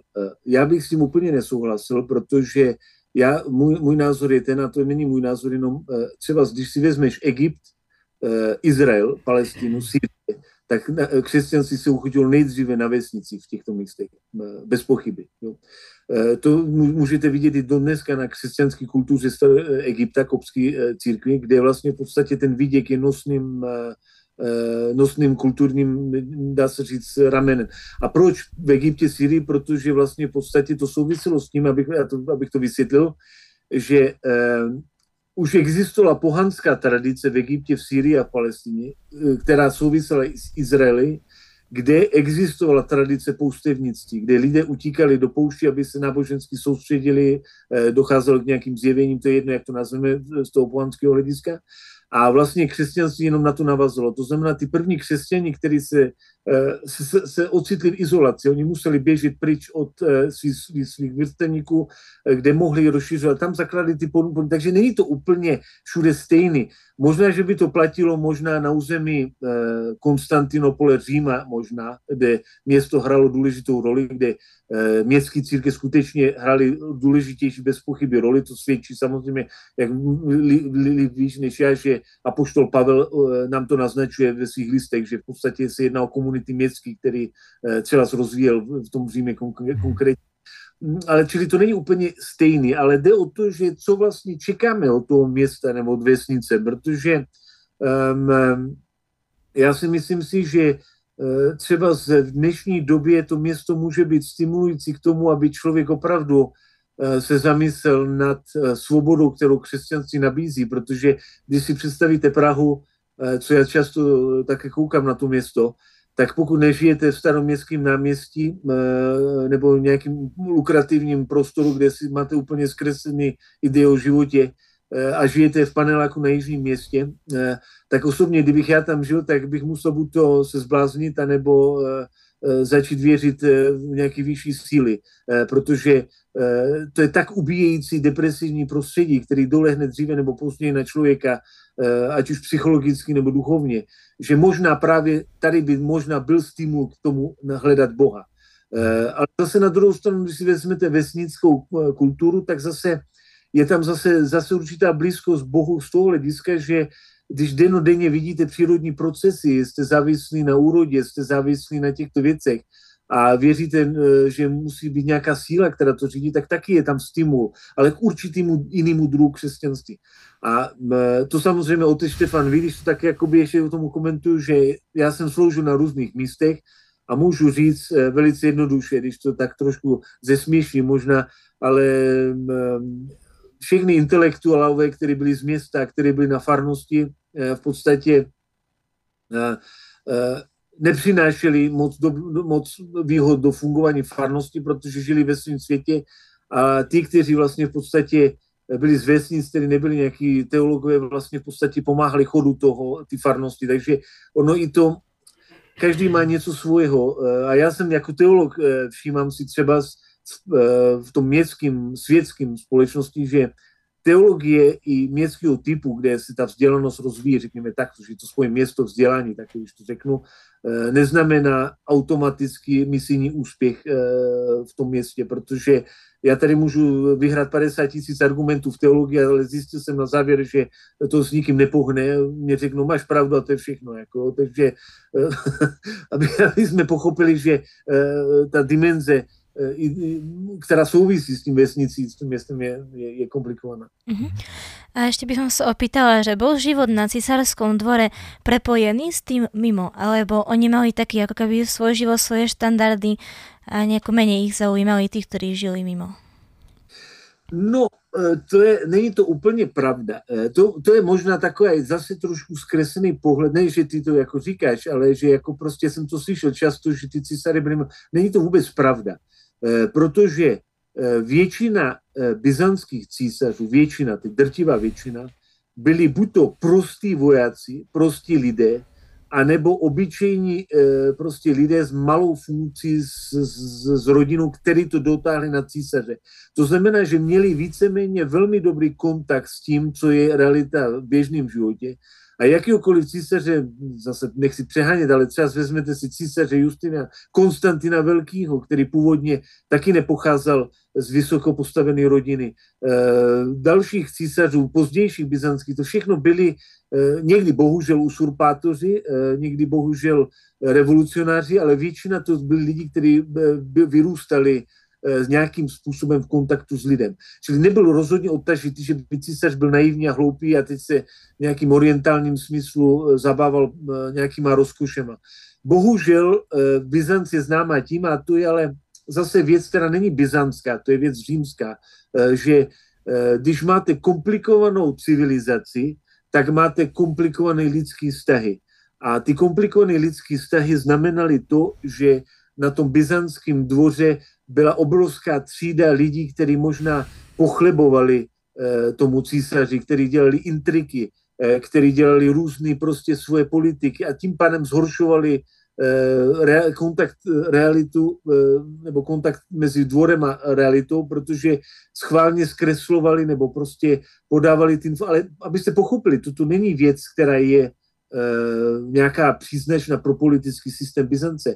Já, když, já jsem se díval konkrétně na jeden italský dokument teď nedávno, který byl o e, situaci v Itálii na politické scéně. A důvod, proč v Itálii, současné Itálii, se non-stop střídají e, premiéři a, a vláda, nesouvisí s tím, že, že oni tam mají nějaký chaos nebo nepořádek nebo podobně. Ale protože když je civilizace natolik vyspělá, že ty nuance mezilidských vztahů jsou úplně vyburcovány do velmi komplikovaných a velmi jemných kultur, čili řekněme civilizace, znamená to velmi komplexní vztahy v dané situaci. A to se dělo v Byzanci. To znamená, že ten dvůr byl spliáda různých vztahů, různých komplikovaných, dá se říct, sociálních vazeb a tak dále. Čili to není otázka jenom, že někdo byl skorumpovaný nebo ne, ale prostě bylo to velmi složitý. V civilizaci, která málo vyspěla, to to není samozřejmě a je to daleko jednodušší a můžeme říct, někdo by řekl, že to tak má být jednoduché, ale není to tak, protože člověk je komplikovaný ve svým podstatě. A jako to bylo s duchovenstvom? Duchovenstvo Byzancí bylo, venovalo se ľuďom, žilo s ľuďmi, alebo bylo skôr také izolované? No, tak to je problém samozřejmě, protože ne všechno to duchovenstvo mělo dobrý status v Byzanci, bohužel. A já vám řeknu příklad, aby se pochopili, co mám na mysli, tak zvláště později došlo k určitému úpadku u duchovenstva, řekněme třinácté, čtrnácté, patnácté století a to si všímali i islámskí apologeti, kteří navštívili Konstantinopol a e, ty kritizovali to, tu, tuto duchovnost, že vlastně v podstatě, když navštívili Konstantin, vlastnili Byzantskou říši, tak ty, hodně těch svěštěníků podle jejich zdrojů a i podle některých dalších samotných křesťanských zpráv nebyli úplně e, misijně orientovaní a bohužel se objevil kariérismus, e, který se ale spíš objevil na vyšší hierarchické úrovni v Byzanci. E, dám příklad, že třeba z e, nejdůležitější místo, kde všichni chtěli být v Byzanci, byl Konstantinopol. A i když se podíváte na samotné ekumenické sněmy, tak vlastně hlavní téma, který se stále ekleziálně objevilo v ekumenických e, sněmech, bylo zákaz stěhování duchovenstva do Konstantinopole nebo na jiných místech. To znamená, že to byl velký problém, kdy každý vnímal, e, nikdy, zase přeháním každý, ale někteří vnímali e, svoji kariéru, jako svůj dráhu v církvi jako kariéru a chtěli se postupovat. A tím vlastně, když se podíváte na místní sněmy i na zákonníky Justiniana, se snažili to zamezit, protože to, a je to potom vidět bohužel v nejhorší formě, to je vidět potom za osmanský říši po okupaci Byzance, kdy vlastně ta osmanská říše tak, tak zdemoralizovala eh, to duchovenstvo, že vlastně, já, já jsem psal o tom práci, kdy vlastně tři sta let antiochijský patriarcha, jeruzalemský patriarcha, alexandrijský patriarcha non-stop seděli na dvoře Konstantinopolu, vůbec nebyli, ani nevěděli, kde vlastně v podstatě jsou jejich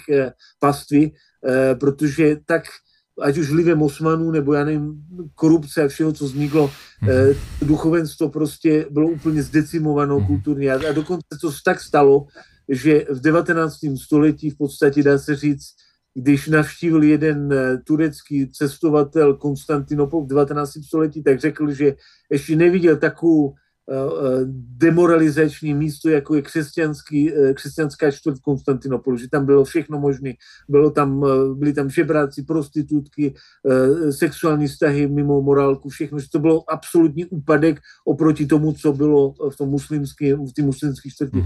Zase, abyste pochopili, to není nějaký vývoj, který svědčí něco o Byzanci, to je vývoj pod okupací, která byla e, za islámu a která vlastně samozřejmě tak zničila ty všechny vazby, mm. že asi nedalo si nic iného čakať. Dobre, oče Václav, ďakujem ti za všetky odpovede. Máme ich ešte veľmi veľa, ale už nestihneme na dnes. E, veľmi dobrou inšpiráciou sa mi vidí bola posledná tá téma, že e, pravoslavná cirkev e, pod... E, moslimským a tým tureckým jarmom, to môžeme na to, keď budeš súhlasiť, urobiť niekedy samostatný podcast, určite, určite. Lebo to je strašne zaujímavá téma, nielen Byzancii, ale aj na Balkáne a všade ano, inde, a, a v Rusku pod Mongolmi a podobne, uh, lebo to je, to je vec, ktorá podľa mňa uh, nás poznačila až dodnes, hej, našu pravoslavnú no, cirkev určite, a, a, a, tie, a toto je dobre veľmi rozanalizovať a pochopiť, že, že čo je tu na normálne, čo je tu nenormálne, čo je tu na dedičstvom toho tej poroby, čo je zase možno ovocím tej poroby, možno aj dobré veci ano, tam nejaké vznikli. Ano, takže veľ, veľmi, veľmi dobrá téma, na, na to sa v budúcnosti zameráme. A teraz dáme priestor ešte diváckým otázkam. Sláva Isusu Christu, otče. A zdravím, sláva na veky Bohu. Otče, mám tu na vás pripravených niekoľko otázok. Momentálne to budú naozaj otázky, nebudú to len pozdravy, hoci máme aj tieto, aj tieto vám ja uvediem. Ja si jenom ty pozdraví teda. No, ne... Ročne, nebojte sa, dočkáte sa. Budeme to ešte per, takto nejako um, prerušovať otázky nejaké také zložité, takýmito odľahčujúcimi pozdravmi. No ale aby sme začali takou otázkou, ak tu teda e, máme tu takúto možnosť, tak začneme takou možno ľahšou, aby ste sa trošku zahriali. Sme strašní, Štefán. Máme tu otázku od, od, od e, Anety Holubovej. No to je, aha, to je, ona tu schválne delá. Áno, no. Schválne. Každopádne ešte. To je diskvalifikovaná. A tá otázka je veľmi dobrá, ja už uvidím, ja už ju uvidím, veľmi dobrá otázka. Oče, otázka. To je diskvalifikovaná.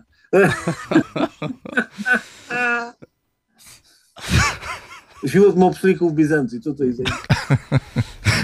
Nie, nie, nie, oče. Tentokrát nie. Uh, otázka znie, ktorému byzantskému císaři si otec príde najpodobnejší? Ja si mám pridapnené. Áno, áno, áno. Komu sa najviac podľa teba podobáš? To je dobrá otázka.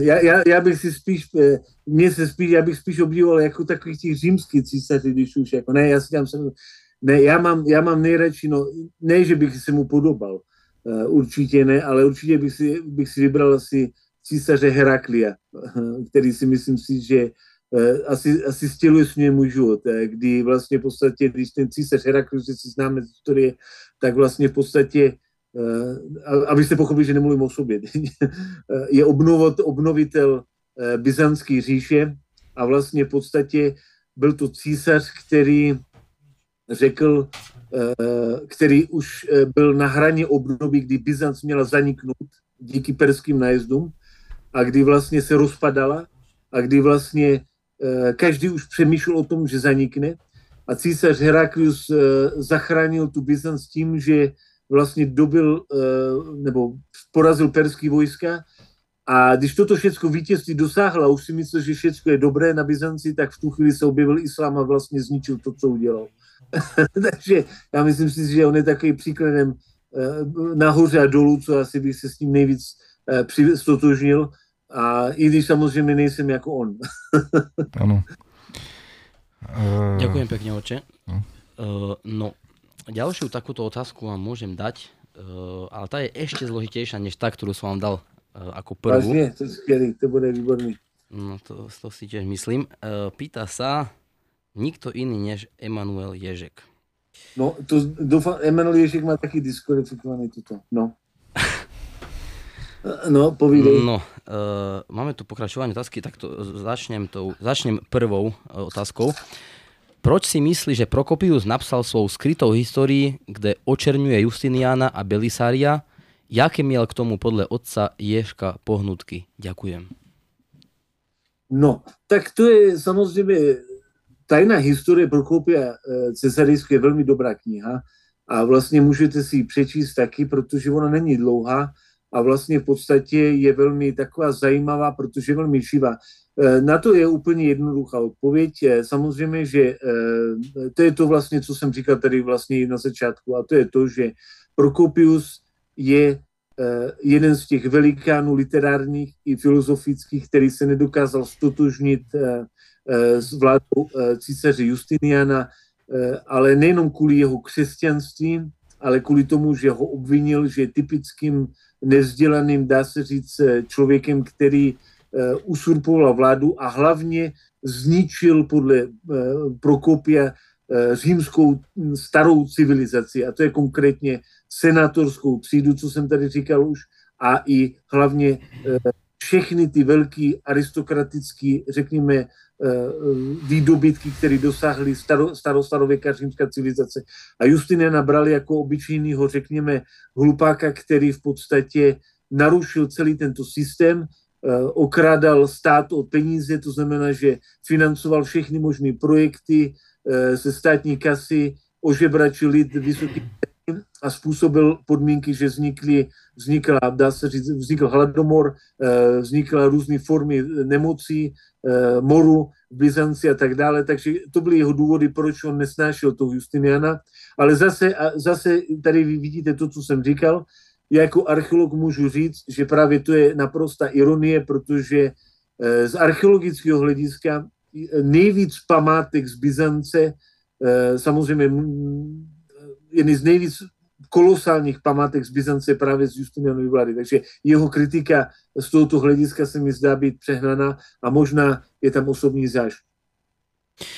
Ďakujem pekne, otče. Aby ste teda neboli ukratení o tie pozdravy, tak uvediem teraz jeden medzi otázkami. Je to práve pozdrav od vášho určite obľúbeného študenta Michala, Michala Rudavského, ktorý... No, no, no.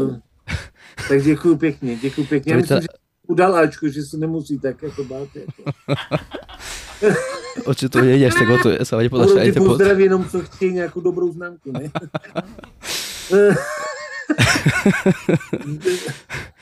Oči, oči, pozdrav znie. Sláva Isusu Christu. Chcem pozdraviť otca Václava Ježeka. No tak, ďakujem pekne. Som...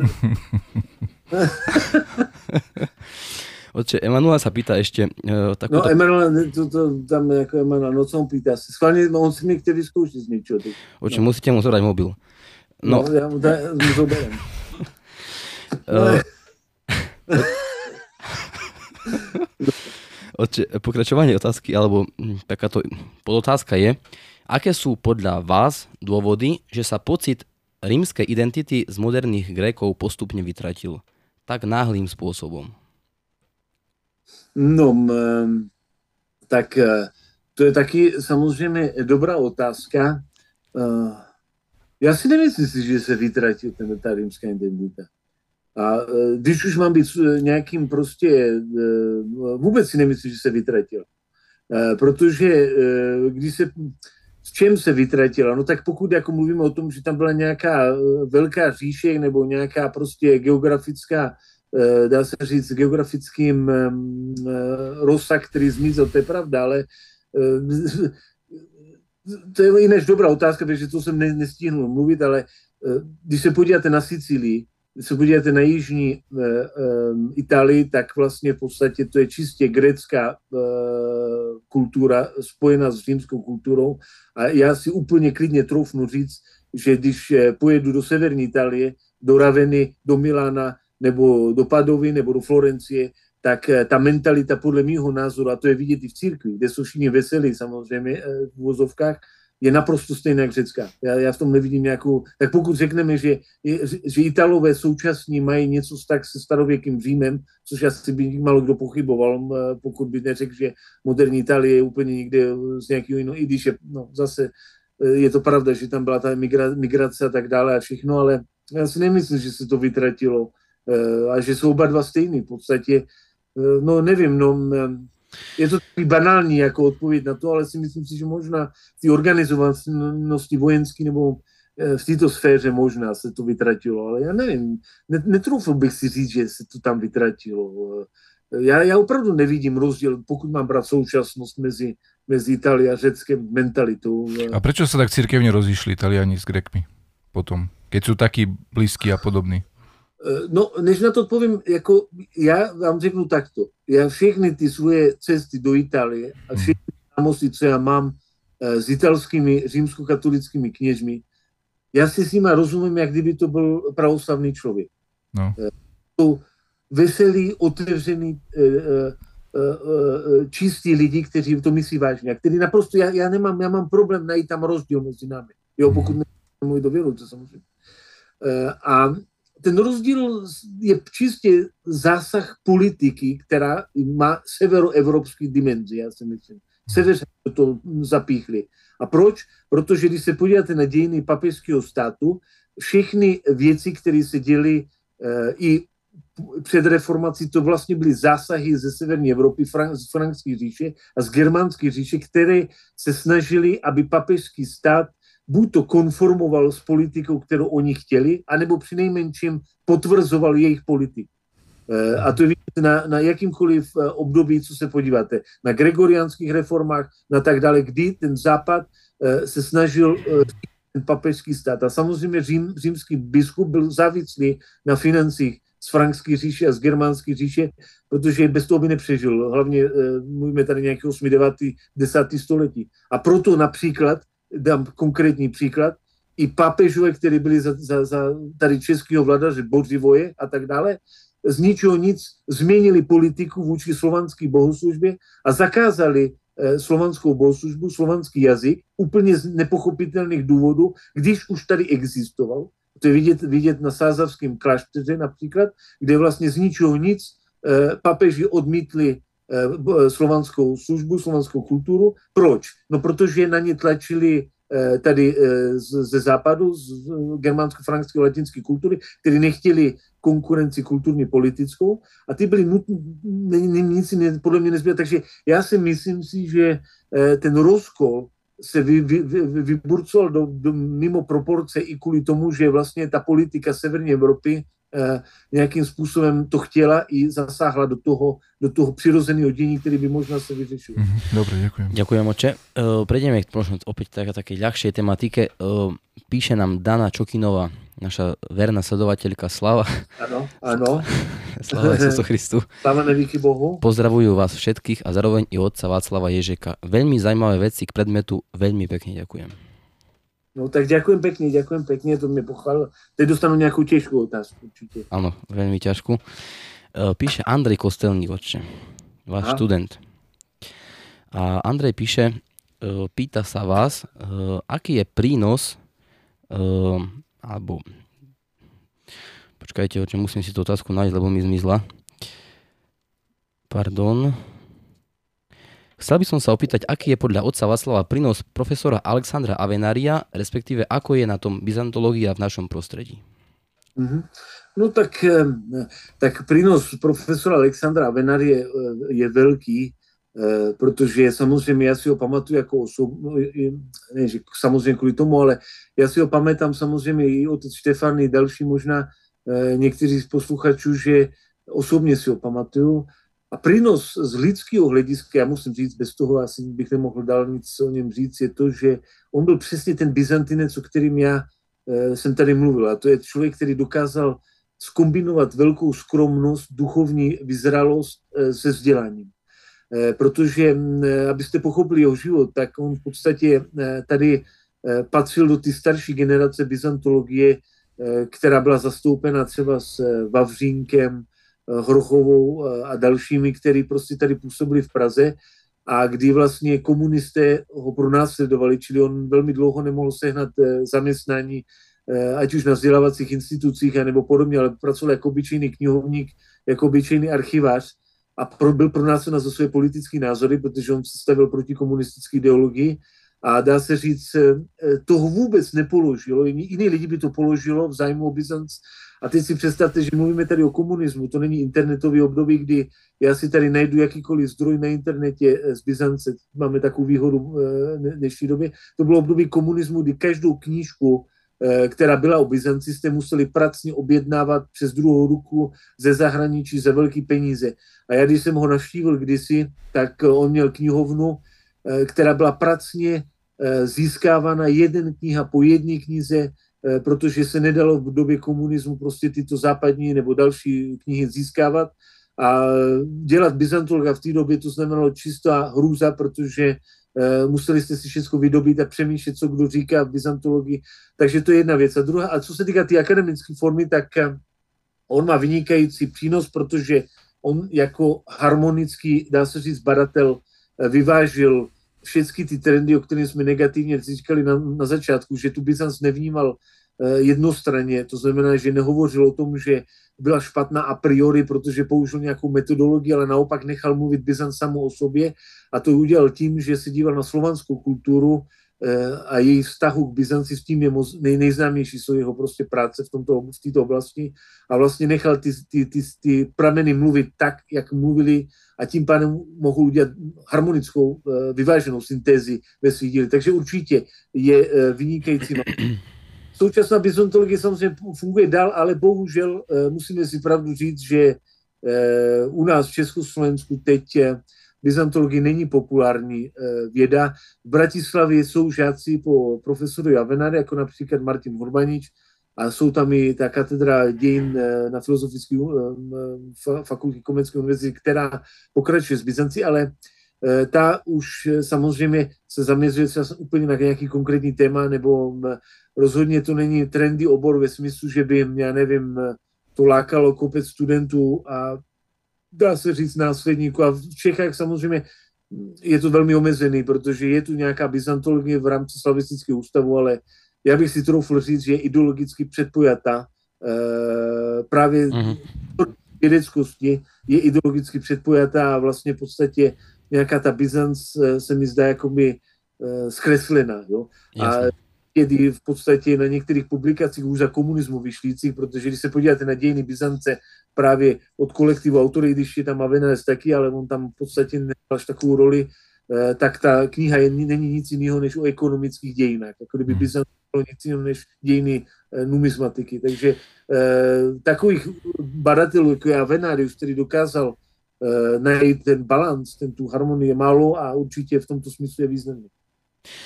Ďakujem pekne, otče. E, pozdravuje vás Darinka Dietrichová, píše vám Sláva Isusu Christu. Srdečne zdravíme otca Ježka. Ďakujeme pekne, ďakujeme, ďakujem pekne. No. Takisto, otče, by som chcel ešte uviesť takýto jeden pozdrav, ktorý smeruje nielen k vám, ale, ale aj k vašej manželke. Aha. Píše nám Valika Fedáková Gliganičová, píše Sláva Isusu Christu, pozdravujem Václava Ježka a aj jeho manželku, kamarátka z fakulty počas štúdia. A tiež pozdravujem, pozdravujem moderátora Števa Pružinského, terajšieho dekana fakulty, Valika. Pozdravujem, no, tak na Valiku si spomenúť. Otec Štefán určite si spomína na Valiku, ja si spomínam taky na ní, dobře, tak ďakujem, pozdrav, ja som akorát asi pred mesícem myslel, že co, co se dielo s ní, kde ona je, tak akorát výborne to prišlo vhod, že sme sa tak kontaktovali. Vaše myšlienky boli spojené s touto otázkou. Uh, máme tu otázočku, otče, od Stanislava Karľaka. Áno. Um, je zaujímavá naozaj, prečítam ju. Ur, uh, určitú nostalgiu za byzantskou ríšou v cirkvi cítiť. Aký je váš názor? Dôjde niekedy k obnoveniu ríše, ktorá by mala mať e, charakteristiky Byzancie? No tak, no to je těžká otázka. Já nevím, jak na...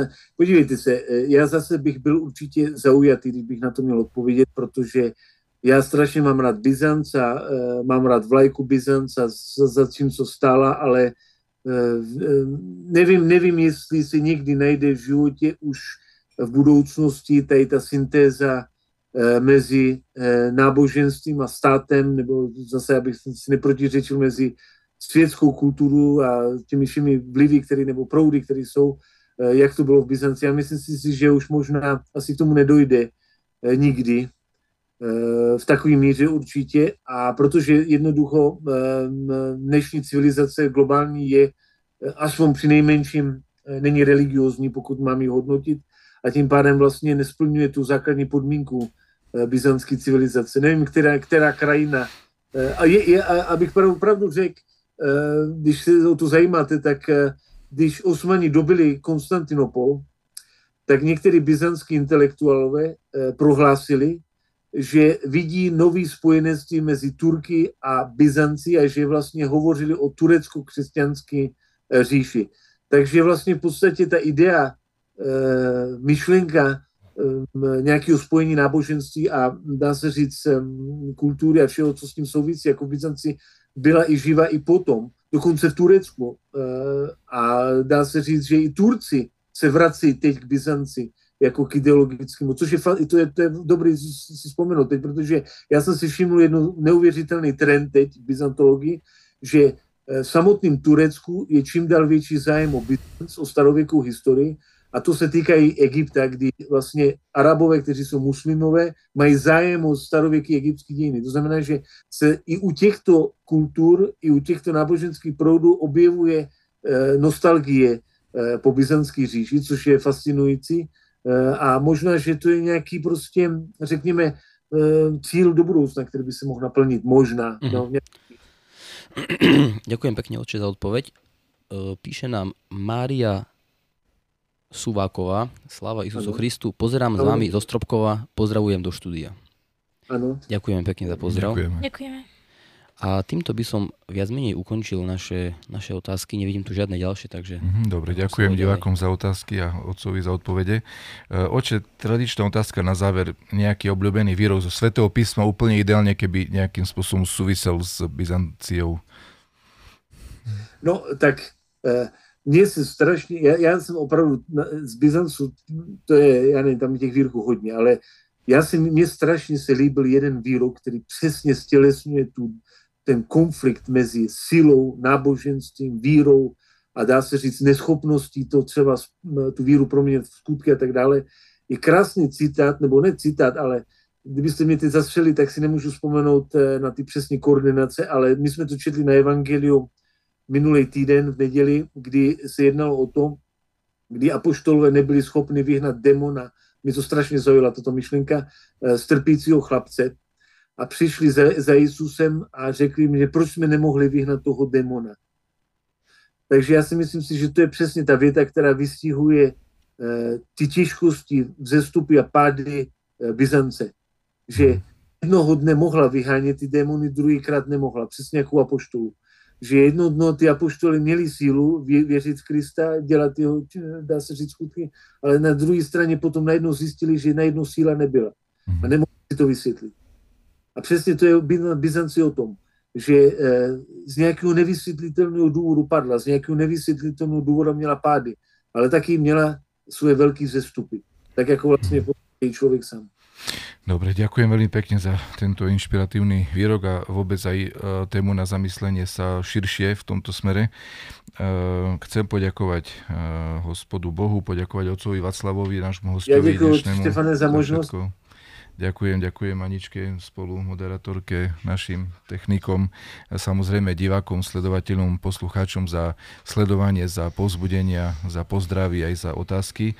No a nakoniec mi zostáva ešte poželať všetko dobré v ďalšom našom cirkevnom týždni, ktorý prichádza, v ktorom sa hneď zajtra stretneme so sviatkom pochvály pre Svätej Bohorodičky, ktorý nazývame aj akafistnou sobotou, takže nech modlitbami Bohorodičky nás Boh chráni. Potom a nás čaká nedeľa Svätej Marie Egyptskej, Egyptskej, kde si budeme pripomínať silu a dôležitosť pokánia, to znamená pochopenia toho, že v čom sme robili chyby a zatúženia po živote lepšom a živote bližšom k Bohu a k ľuďom. Potom nás v pondelok stretne pamiatka svätého Serafima Virického, ktorý napísal prekrásnu takú esej Odo mňa to bolo, že všetko, čo v živote prežijeme ťažké, poslal Boh pre naše uzdravenie, pre naše liečenie. Ako hovoria svätí otcovia, na konci života budeme ďakovať za ťažké dni, nie za ľahké, lebo ťažké dni nás oveľa viacej posunú k Bohu a k ľuďom, než nejaké komfortné obdobie. No a ešte v piatok bude zaujímavá pamiatka svätiteľa Tichona, patriarchu moskovského, ktorý veľmi veľa dobrého a zaujímavého a hodnotného urobil pre našu cirkev aj pre svet, si myslím. Takže, no a samozrejme nesmiem zabudnúť v piatok na sviatok blahovyščenia, to znamená zvestovania Bohorodičke, ktorý je takým veľkým svetlom vo Veľkom poste, svetlom, z ktorého žiari Božia blahodať, Božia láska a čistota, panenstvo a modlitevnosť a zbožnosť pre svätej Bohorodičky. Toto všetko si budeme pripomínať, prežívať spolu v cirkvi. Takže ešte raz všetko dobré v ďalšom našom živote, v ďalšom našom týždni Veľkého postu. No a pekný večer želám. S Bohom. S Bohom pekný večer. S Bohom, oče, s Bohom. A s Bohom, díky.